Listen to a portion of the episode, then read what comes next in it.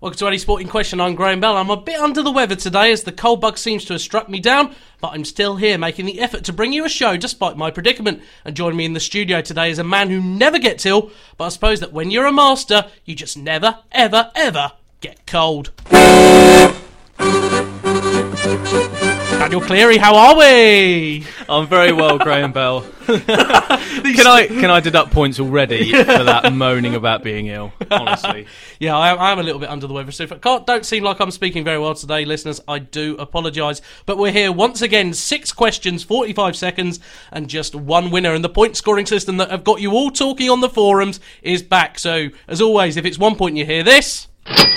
If it's two points, you hear this. And this is the noise that everybody loves to hear. And once again, the noise to make small children laugh at us in the street for a point off is.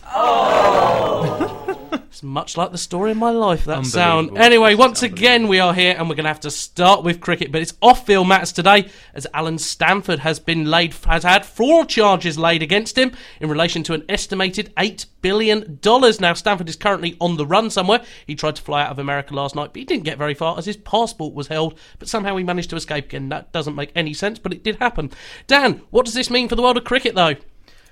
to be honest with you, Graham, I think it's cause for a celebration. Um, especially if Stanford does turn out to be a crook. I never liked Stanford. He always struck me as being self motivated. He was just throwing cash around, and he was an egomaniac. I don't think he had the creativity or flair to compete with the IPL. His Stanford series was poor cricket and largely uninteresting. And uh, the man didn't like Test cricket. For me, he's no loss. I think it's, it's a huge blow for West Indian and English cricket. Stanford piled the money into the West Indies Cricket Board, and as a result, they had a relatively successful tournament, and it looked like they were going to have stable footing. But I think this is actually going to now throw a lot of support behind the IPL. What it's, it's really going to affect the Premier 20 or the EPL, whichever version you want to call it. The English Cricket Board had hoped that Stanford would be the major investor in the tournament. Instead, in a credit crunch world, it looked like the Premier 20 may not now take off, and more English players will have to ply their trade in the IPL. We're getting there. There we are. Well, Graham, if uh, we move on, uh, once again, ECB chairman Giles Clarke has his head on the block. Um, and if he's got any integrity left, uh, should he resign in the wake of this Stanford affair? So let's ask it. Should Giles? Clarke for me is a really interesting one because when he was at Somerset, he did a really remarkable thing with that county. He dragged it away from the 80s era of Botham, Garner, Richards, got rid of all that history and built them into a new role, which culminated when they won the 2020 with Graeme Smith as captain.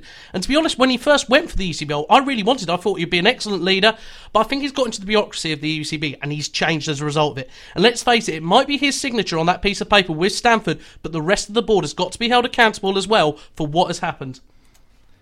Well, Graham, um, like perhaps, but I think he's got to go. Um, the Stanford series was one thing, but this fraud is another. Uh, I've said before on the show, Graham, that England haven't progressed as a team since 2005. The Championship still has too many counties for me. Clarke's been obsessed with a bunch of 2020 events that either haven't or now won't materialise. Something's wrong if the counties want to see this guy re-elected unopposed, especially with that track record. I think Stanford's not the only fraud in English cricket. Oh, indeed, strong words. It's almost fighting there. Right, we'll move over to football now. And UEFA boss Michel Platini has suggested that plans are afoot to cap the spending of teams' wages and on transfer fees as well. Now, Dan, can you see this realistically taking place? Not really, Graham. Um, supply and demand and capitalism will rule the day here, I fear. Uh, I think wage caps and transfer fees needed capping a long time ago if they were to be successful. Um, it'll make the accounting quite complicated. There'll be end up being some sort of bonus loophole that gets exploited. Uh, for me, a great idea in principle, but clubs build brands off the players they sign, and through large revenue streams, lots of investment in other staff will go to waste. I don't see it coming in. Plati- Platini's just resenting the Premier League. It's like a finance special today, and you'd never guess that Dan was a business student with that answer either, would you? I can't see it happening. As much as there'll be loads of other teams wanting caps on spending, I don't think it will happen. There'll always be an owner that wants to plough money into something and raise their name as a result of it. Platini believes he is the saviour of European football. I think he forgets that English aspirations are a lot different to those in France, Spain, and Germany. Neither of us Platini fans, obviously. Then it's Yeah, seven six definitely not. going into the last three questions. Oh, Dan's Oh, in the that's lead. tight. Oh, it's tight at the moment. Well, Graham, with relation to more spending in this finance special of ASQ, in rugby union, Wasps will lose three big name players over the summer to the French Championship. Is this the beginning of the end for the Guinness Premiership since the glories of 2003? The Premiership has actually been going this way for a long time, mainly because of the number of Samoan, Fijian, and Argentinian players that are joining the league for cheaper money than a better English player, and nine times out of ten, they actually do a better job than British players who will just complain they're injured all the time. Now, the big names go and join the French league where they get paid handsomely, and they're not under as many demands as the English game. The trouble is, internationally, Johnson now loses these players from the agreement that he's got with the RFU. This could be a really bad day for England rugby, let alone the Premiership. For me, it comes down to the Premiership. Um, it just has to up its game. I think players have moved across the globe in football, cricket, ice hockey for many years, and if it improves the standard of rugby across the globe, that's got to be a good thing. Um, Metro linked with Wilkinson and the South African Francois Steyn. South African are the wor- South Africa are the world champions, and I'm sure they're not fearing for their domestic game. I'm for anything if it makes the standard of rugby across the globe better, better. Exactly. Now, we've never dipped into non league before, and it's not really a financial question this one, um, so let's go down the leagues as Fisher Athletic were led out by a female for last night's game against Eastleigh, which she lost 2 1. Dan, is this the most ludicrous thing you have ever heard a woman in charge of a football team? Well, you say it's not a finance special, Graham, but this seems like a money saving exercise to me.